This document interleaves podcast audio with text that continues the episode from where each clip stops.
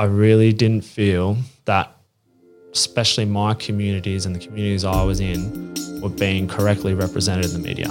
And I was like, you know what? I just really want to tell stories and show the depth of these communities. My name is Will Small. I use poetry to capture snapshots of what it means to be human. There's no better inspiration for this than real life humans in their natural habitat. So I've been having conversations with all kinds of beautiful, passionate, interesting humans who all call the Central Coast home. From uni students to business owners, artists to activists, young and old. In each of these conversations, a poem is hiding. I'm going to find it and write it. And I'm inviting you to come along for the ride and hear the conversations that spark my creative process. Stick around till the end and you'll get to hear the poem. This podcast has been proudly supported by the Central Coast Council. Join me as I dive into the untold stories of coastal citizens and seek to capture them in an original piece of spoken word poetry. Tim Borum, My man. thank you so much for coming and sitting with me at my uh, at my table here today and um, having a chat, man. I've been looking forward to this. Yeah, no, I've- I've been, since we first met, I've wanted to talk a bit further. And uh, it's awesome to finally be able to sit down and have a proper chat. Yeah, it's kind of funny because we, we probably have only really met the one time, Yeah. um, but I've become a big fan of your work, and you sent me some of the uh, the North Journal, which you guys put together, and just flicking through that. So kind of one of those situations where I feel like I know you, but I haven't really got to know you. So in some ways, this is that. Yeah, it feels funny because I've been listening to your podcast and that's funny to he- like hear your voice and see your mouth moving Yeah. because I'm used to like driving my car, listening to your Yeah. podcast and, and now I'm on the podcast. Well, thanks for being one of my listeners. That's how people end up getting asked to be on it. If I know that someone's listening, they're obviously uh, a good human. Um, so, man, I'm going to ask you a bunch of questions about the North Journal because it's it's awesome, and I'm I f- like I'm curious about the story. Um, but I'd first like to just you know get to know you a little bit more. Like, have you grown up on the coast here, or if you from somewhere else and ended up here? Like, what's the backstory? Um, so I actually grew up on the northern beaches of Sydney. I grew up in a awesome little community uh, called Avalon. It's like on the north side. It's basically the end of Sydney. Like Palm Beach is the northernmost point. Yep. Um, growing up there was incredible. Like everyone knew everyone. It was a really tight knit.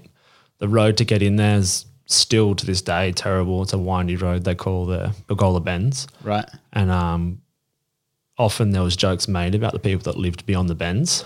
Um, but yeah, I was lucky. My grandpa built a shack on a hill there in the seventies, and he escaped the city life for something a lot quieter. Um, little did he know that it was going to become what it what it did. Um, and my family's been there ever since. Mum taught at the local school for I think like thirty five to plus years.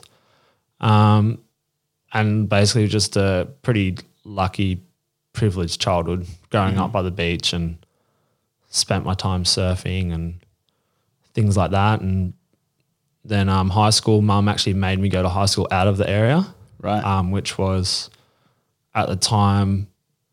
Um, there's a lot of arguments about that. I wanted to go to the local high school where my mum went, um, and at the high school, local high school there is like behind the beach, like it's you can smell the salt air. wow. And um, but mum was like, no, if you go there, all you're going to do is surf. So she was probably spot on, and she sent me to a school down in Brookvale, which at the time was um a really culturally diverse area, and it's probably the best thing mum ever did for me. Got me out of my bubble, got me out of, you know, that kind of, I don't know, that really blonde hair, blue eye suburb and got me just socializing with people of different backgrounds. And I just, I, there's so much value in that, Yeah. you know, that experience. And even just commuting, like 45 minute bus trip every way, getting up early for that bus. Um, it was an all boys school, which at the time was like pretty rough and tumble. You know, it's like see a lot of fighting and all this stuff. And, but in a way, it's, you kind of grow up not so sheltered. Um, So Do you think that had something to do with? I mean, now you do a lot of interviews. You you really seek out stories from a real diversity of people. Do you think partly that came from initially getting outside your bubble and sort of being exposed to different human experiences? Yeah, I think um, I think my mum did it, and, and my dad as well. Like um, they did a terrific job at getting us out and experiencing other worlds. We were really lucky. Like growing up, mum and dad were very working class, but dad did have a job at Qantas, so we got to travel at an early age. For very like we used to pay like nothing to fly. Yeah, awesome. So mum, dad could never come because he had to work, but mum would often take us out of school and take us on trips to like we did a road trip through California and Yeah, spent wow. time in Yosemite as like a 13 year old. And, Yeah. you know, it was just mum, myself at like, I think I was only 12 and my sister who was like eight at the time, wow. road tripping through Australia. I don't, I don't know how mum did it. There was no Google Maps. Yeah. Like she was, I was literally in the front seat with the map, helping mum navigate these highways. Wow. There was a few meltdowns as a 12 year old saying, Mum, I don't want to do this anymore. Yep. But um, Brave mum.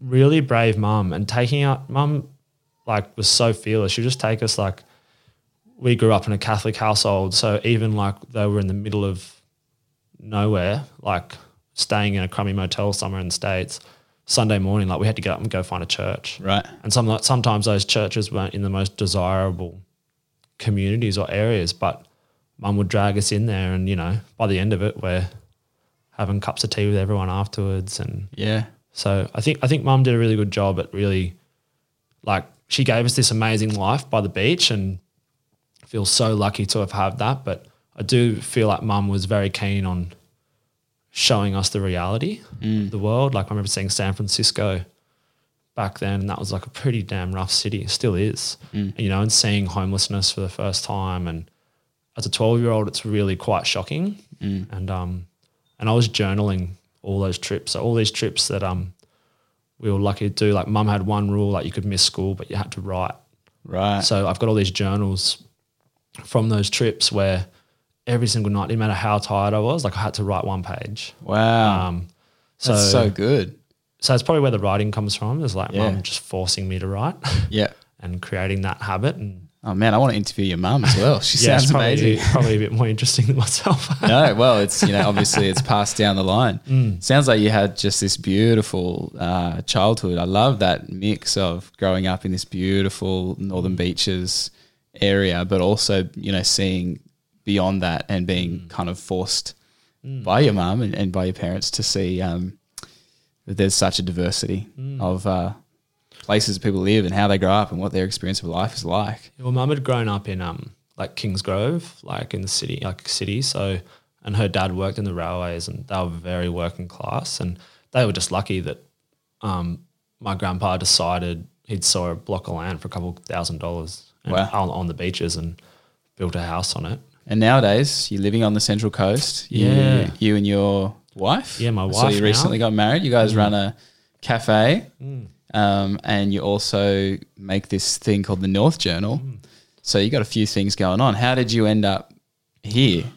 So, um, to be honest, I never thought I would leave where I was because I was traveling a lot for work and I've got a background in TV and I was really lucky that I was traveling for work.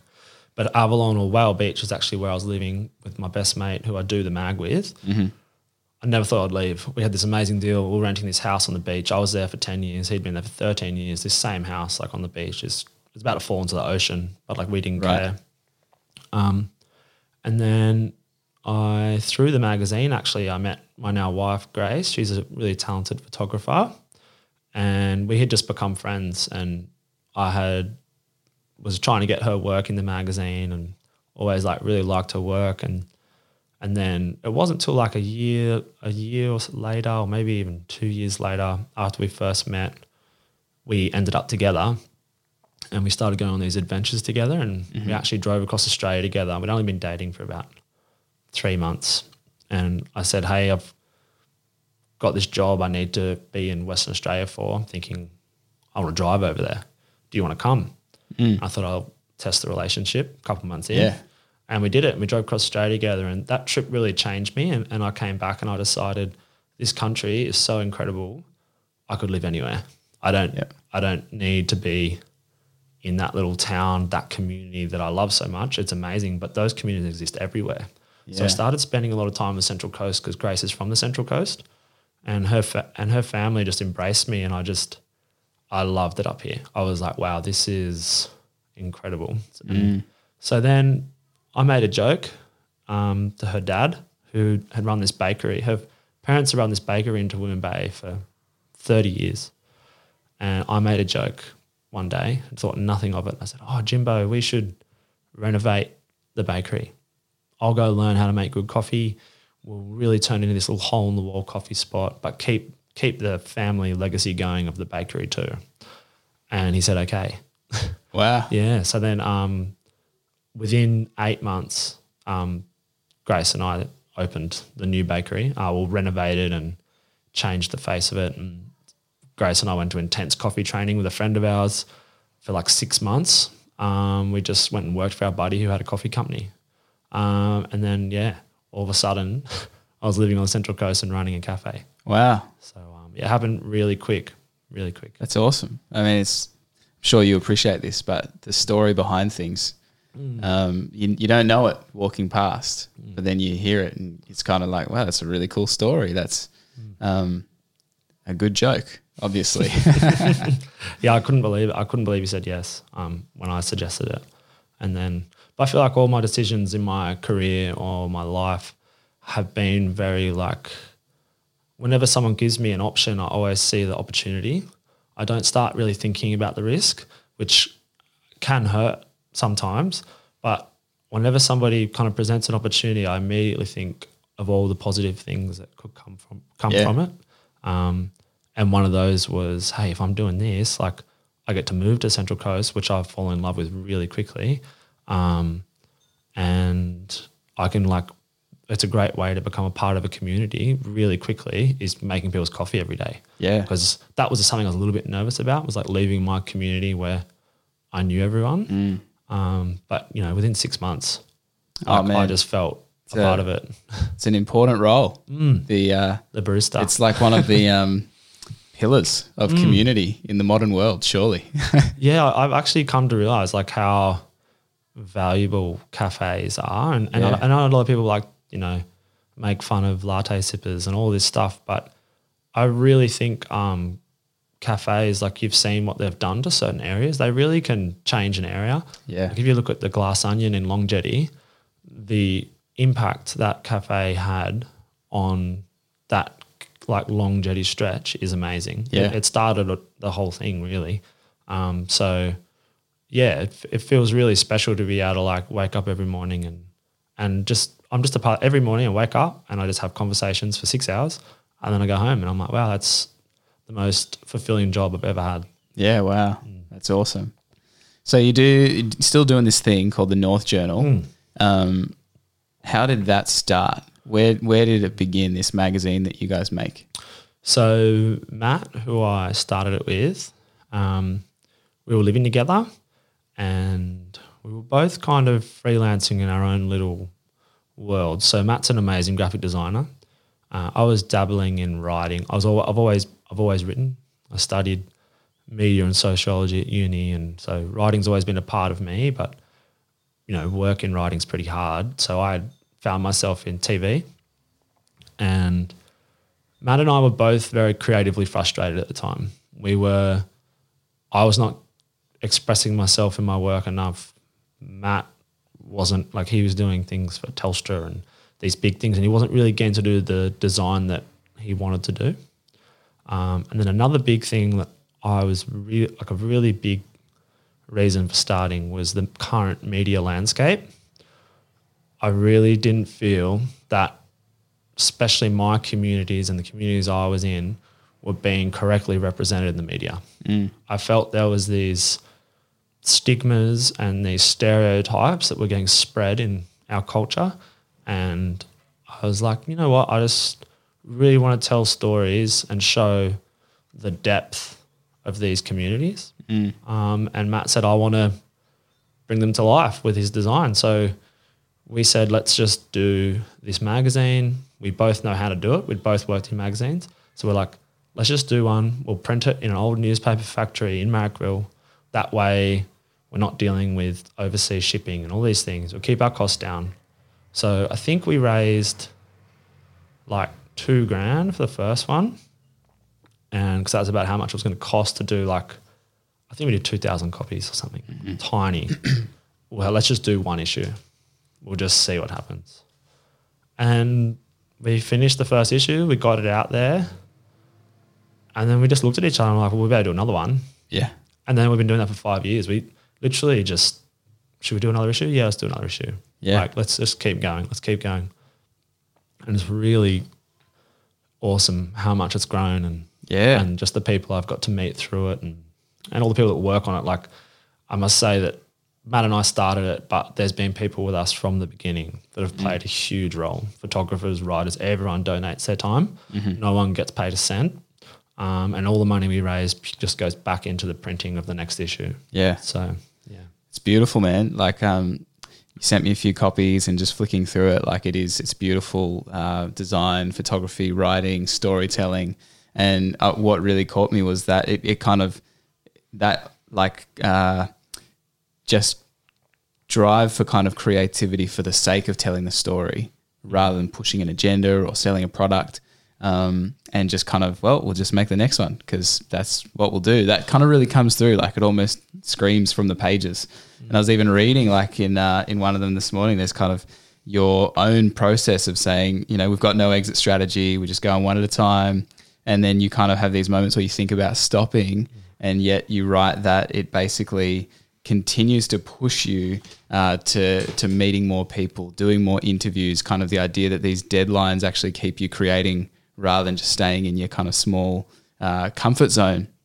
I love that idea. It's a little bit like podcasting for me, and a lot of the stuff I do kind of forces you just to keep making because there's something about the process that becomes a part of who you are, um, which is awesome. So well done to you guys. Thank you. Keep yeah. going. Thank Yeah. you. Well, you know, you you would probably relate to this. Like you've got a, a family, and and it's like sometimes the idea of just chilling at home and and spending time with your loved ones and doing things you love for yourself. Like for me, it's surfing and those types of things.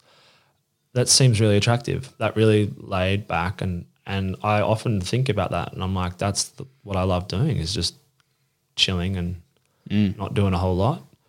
But then when I have a deadline coming up and I realize, oh, I've got to go interview this person, I've got to go find this story, I've got to, it enriches my life. Mm. And it does make me, for me personally, it makes me a better person because I'm meeting people that are completely different to me. And I'm finding out about parts of the world that I know nothing about. And I feel like that just increases my capacity to have like things like empathy, which mm. is empathy, I think, is one of the most valuable human, you know, one of the most valuable human traits we can have is, Yeah, is have empathy to, towards someone's situation. So if you're talking to people in different situations, you're constantly thinking like, oh, how did they get there? How do they? So Mm. therefore, yeah. Yeah. So you must have some pretty. I imagine you have a whole collection in your brain of like sort of people you've sat with, stories that you've heard that have just um, really impacted you.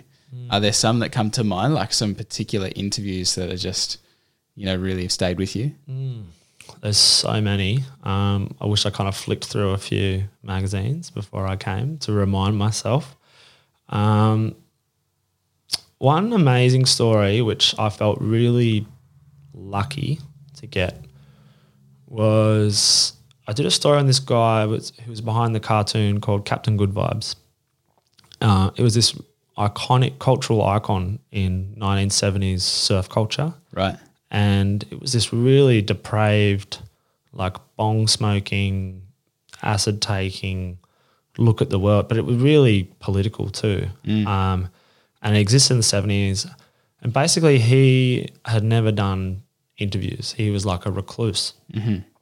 Um, and for me to be able to, I can't. It was just through a friend of a friend. Someone knew him, and he's now an artist. And he said yes, contacted him, and he said yes to an interview, which blew my mind. And I got to go to his house, and I rocked up, and he's playing classical music and all this stuff, and and just to hear his story about how fame really had a terrible effect on him, mm. and he took to drinking and drug taking and all these things. And, and he didn't even surf. And he's hanging out with all these surfers and mm. he was in this culture. And I just remember leaving that that day, just and that was recently, that was like I think two issues ago.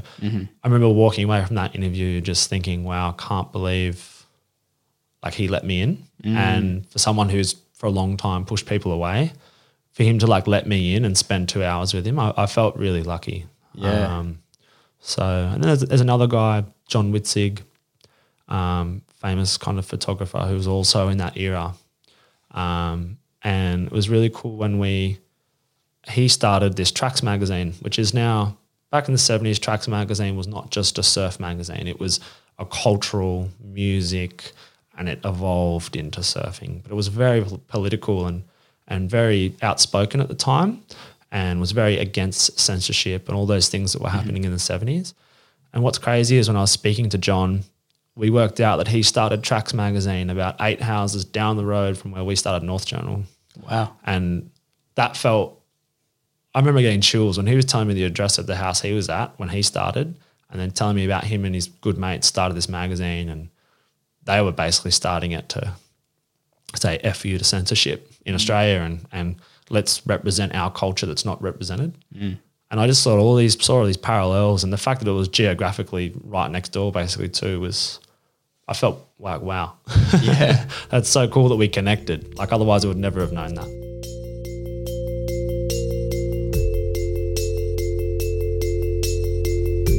I hope you're enjoying this conversation as much as I did. We're going to get back into it in just a second, but I want to share with you some really exciting news. For me, it has been an absolute honor and privilege to sit with these diverse humans who inspire me, interview them, and, and write poems about them. I have loved it. And I wanted to do something special with these poems I've written. Uh, I wanted to create something that you can hold in your hands. So I'm actually putting uh, 12 poems I've written for Poetic Beings together into a book. And I've collaborated with my friend Grant Maloney, amazing artist, and he is doing an artwork to go with each of these poems. This is going to be a, a beautiful little coffee table style poetry book uh, that captures just these ordinary stories of beautiful people. It's going to be a limited run, so you got to get in quick. What I want to offer you is if you become a Patreon supporter at just five US dollars a month, you will get the book sent to you for free when it first comes out. Um, just five US dollars a month, and you'll guarantee that you get one of the first copies of this book sent directly to your address. If you become a supporter at 10 US dollars a month, you amazing, beautiful, generous, poet loving human you, your name will go in the acknowledgements of the book and it will forever go down in history that you were a part bringing it to life. You got to do that before February the 16th, uh, just to make sure that it's in there and your name's in there before everything goes to print. Just head to patreon.com slash Will Small and you can sign up there now and guarantee you'll get one of the first copies of this book. So jump on that, get your name in the book, be a part of um, this kind of creative mashup of an arts project, and uh, let's celebrate stories of ordinary humans that remind us about all that is good about being human. Let's get back into this chat.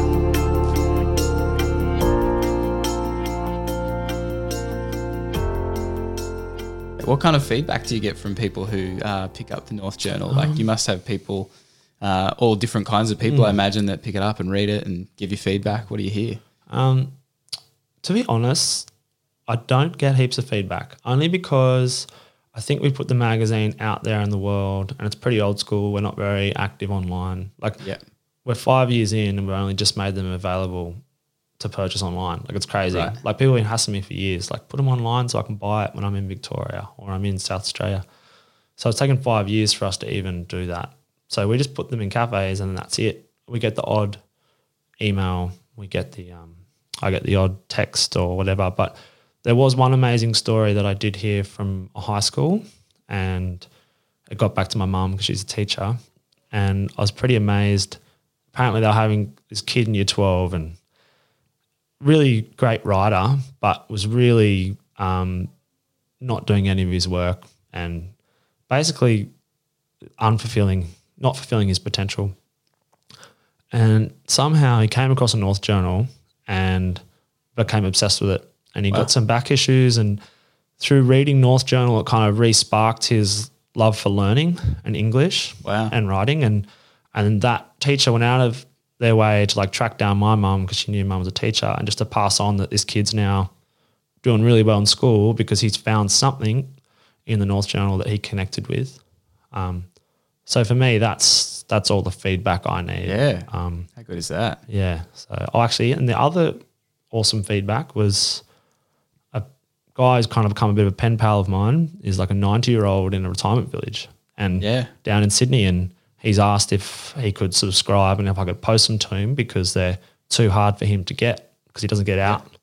Um, and every single time I send him an issue, he sends me a lovely text message to say thank you and how much he loved the issue. And and I guess that's two ends of the spectrum there: a year twelve kid and a ninety year old. Um, so to me, that's that's the most amazing feedback I can get is that people are actually reading it. Yeah, that's really cool. And I, I love your um, kind of focus on it, it's it's a slower form of media, and it's you know in a world of just like quick Instagram story and you know online content, etc. There's nothing wrong with that, but um, it's great to be able to just pick up something and feel feel that it's taken time and been put together in a way that's that's physical and old school, and that's a cool thing.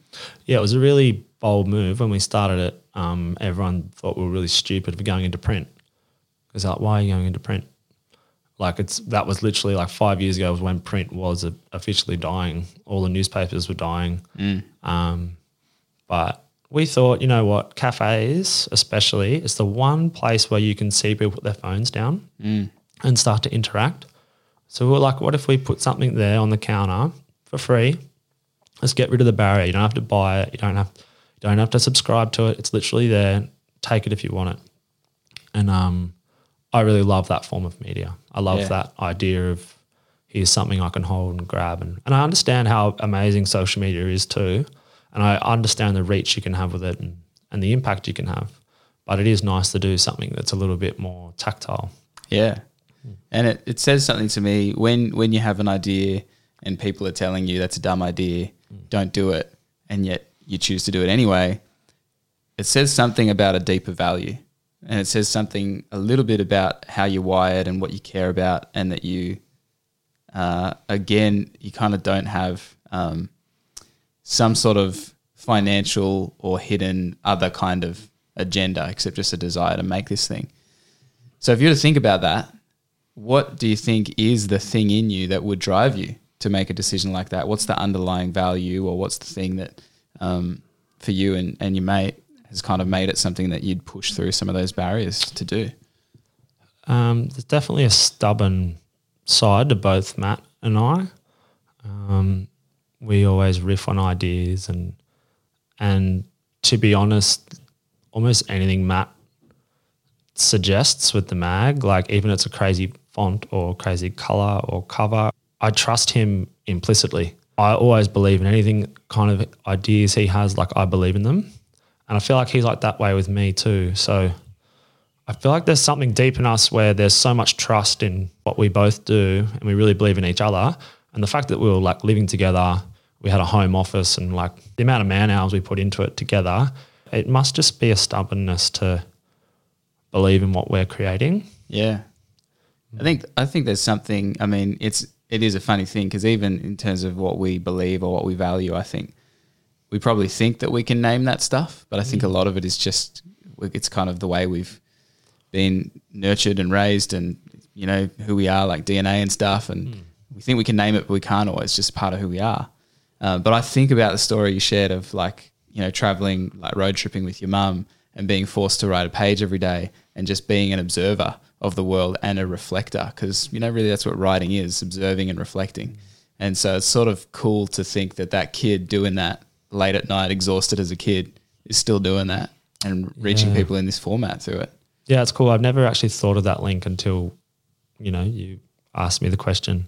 And for me to actually reflect on my life, I'm like, actually, yeah, I've been been right. I've been reflecting on the world and writing about the world, I guess, since I was a kid. Yeah Um, So yeah, I guess it's a habit. I've, I recently interviewed a few artists, and I was interviewing a bunch of people in all different fields. And the one thing I really loved when I spoke to the artists was, and I'm not a very romantic person. Like I'm a very rational.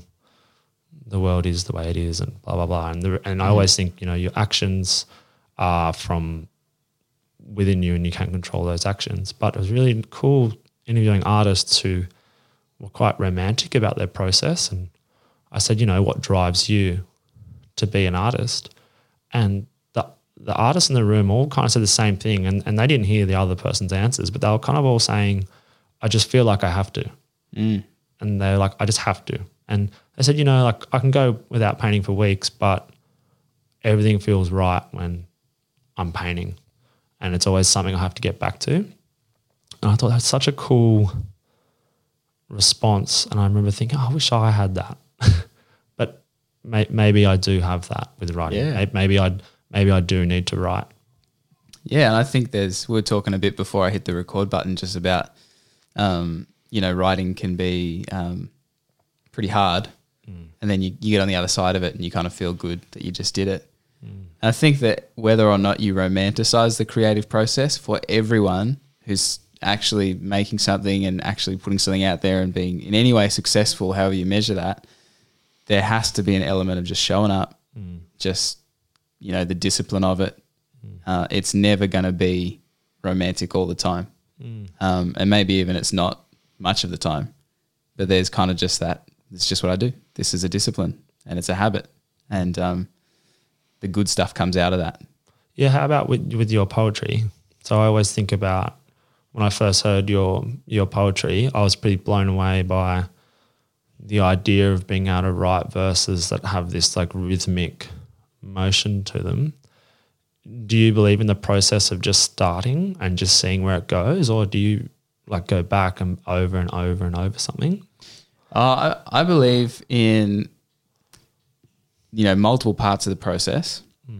I think, and I t- like do a lot of workshops in schools and stuff, and uh, a lot of other poets, you know, that I've met and that I look up to and am mentored by, will, you know, talk about this stuff as well. But the first step is just the dump. You just got to get stuff out. You just got to get the words on the page, the stuff that's going on in your crazy brain. Just get it out, um, and then you know that when you're that takes a certain kind of brain space where you're being less judgmental, less critical. You kind of get out of the way of yourself. Um, most people struggle to get into that brain space. They start in editing mode. As soon as they're writing, they're critiquing and they're judging and um, you know saying why it's not good enough. Um, and that mode is important, but that has to come later. Um, you kind of got to do the edit thing further on. But I think for me as well, like probably with my particular style, like I was really influenced by hip hop music and really just wanted to be the greatest rapper in the world before I wanted to be a poet. You can hear that in your poetry, though. You can hear those beautiful, you know, ninety six beats per minute Yeah. kind of feeling through yeah. it. And it's it's kind of funny because I when I was I guess when I was, you know, really wanting to be an MC, I always felt like I was probably a little bit too like philosophical and a little bit poetic. Mm. And then when I started to explore spoken word, I felt like I was a little bit too hip hop, mm. you know. Mm-hmm. And then I feel like I just kind of embraced that that's the point. Like, you know, it's you got to find your style. And mine is a very hip hop influenced but spoken word kind of thing. Mm. But if, a big part of that was like freestyle was what got me into it. And in high school, I just wanted to be a freestyle rapper. And that probably helped with my writing a lot because it Oh, was kind of like to. when you freestyle, you just say dumb stuff. and and you, you a lot of the lyrics that you just say on the spot are really crap. And sometimes you get a good one, um, and you get better, I guess, the more that you do it. But I think that that's probably like influenced me in writing just the way that my brain puts links together. And then I still, you know, definitely do a lot of editing and try and actually make it something that's been carved out and crafted. So that's an amazing skill to be able to write and speak. So often people ask me to write something for them or they'll ask me to, you know, with some help writing something. But if I was to speak that out loud, it always comes out like mush and I can't construct a sentence.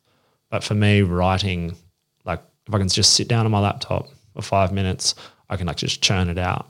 So the idea of like standing up and freestyling to me is like my worst nightmare. Mm. Trying to like think on your feet because I feel like there's two disciplines coming in and two parts of the brain really playing with each other there. It's like petrifying. Yeah. And it's still scary for me. It's anytime I freestyle, and it's a lot less these days. It's still like, it's uh, it's a pretty vulnerable thing because you're like, I don't actually know how this is going to go. I kind of might feel confident, but even still, if I'm honestly just speaking, like it is kind of to me like my writing often starts with just doing a dump on a page, and a freestyle is just a dump through your, you know, through your mouth, Yeah. um, through your verbal page. um, man, what's something that uh, you've been through, whether through uh, cafe life or the journal life or just broader life, that has actually been really difficult or has really stretched or challenged you, but has kind of shaped who you are today?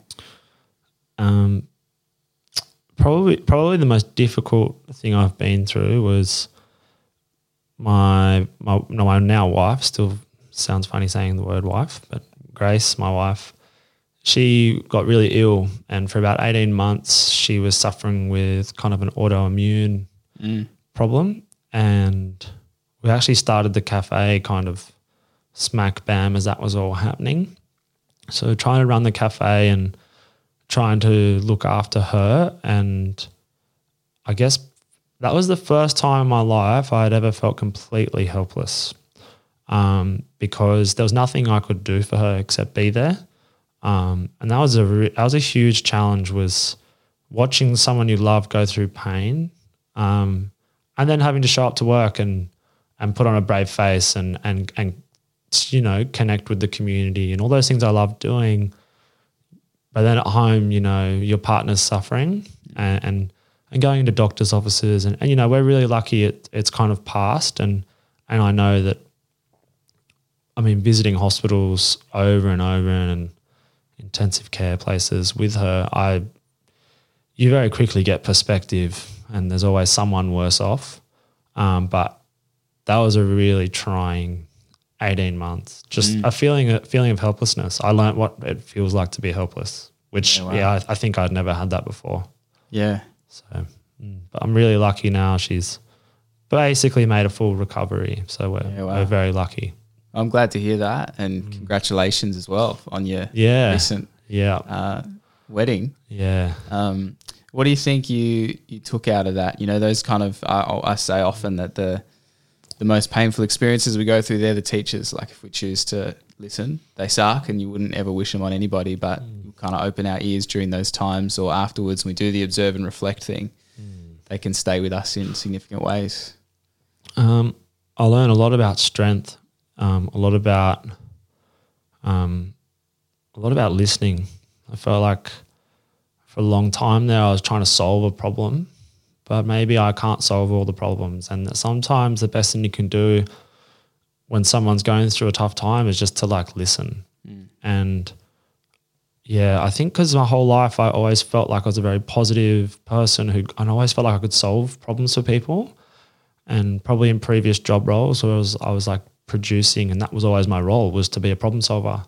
So when these things happened, I thought I could just solve my way out of it. But when you're going to doctors and not getting answers and and all the doctors are arguing over what it could be and blah blah blah, you learn that your most valuable asset is to actually just listen and, and to be there for your partner and just to listen to them and let them get their pain or and talk about their pain and just listen and just nod and and take it all in genuinely. Um, definitely the best skill I think that came out of it was just to learn to be a better listener and not and not try to solve everything.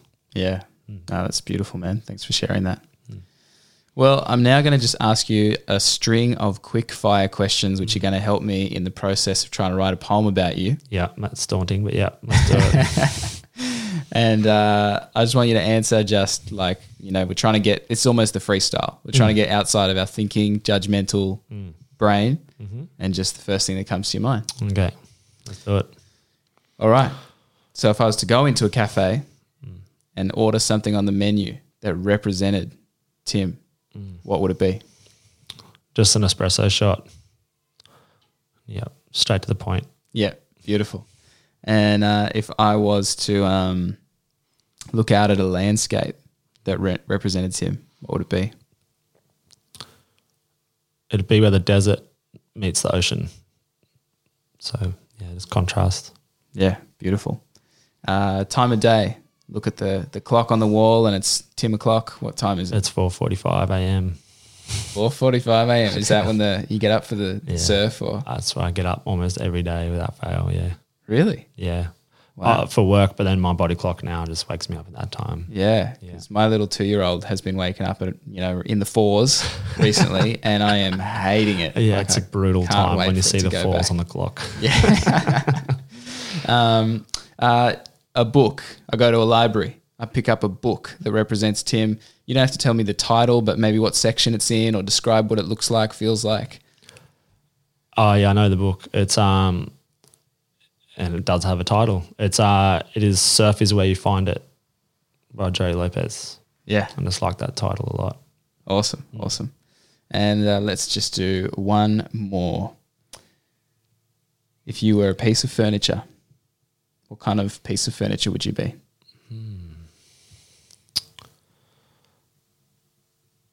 It's probably one of those like postmodern chairs. I'm trying to remember what they're called. Grace is obsessed with them. Um, let, let's just go with postmodern stool. Cool. if it's really postmodern, it doesn't need a name. Yeah, exactly. It's not even. Is it even a stool? Yeah, it's a not even a is it? stool. Yeah, exactly. Awesome. Thank you so much, man, for for having a chat today, and um, keep doing what you do. Both just the the rocking up to the machine and making coffee for people and being connected to your community, as well as the telling these bigger stories and getting outside of your comfort zone to invite other people into, um, you know, the the pages of this special magazine that you guys create. Yeah, thanks, Will. Thanks for having me, man. Really appreciate pleasure. it.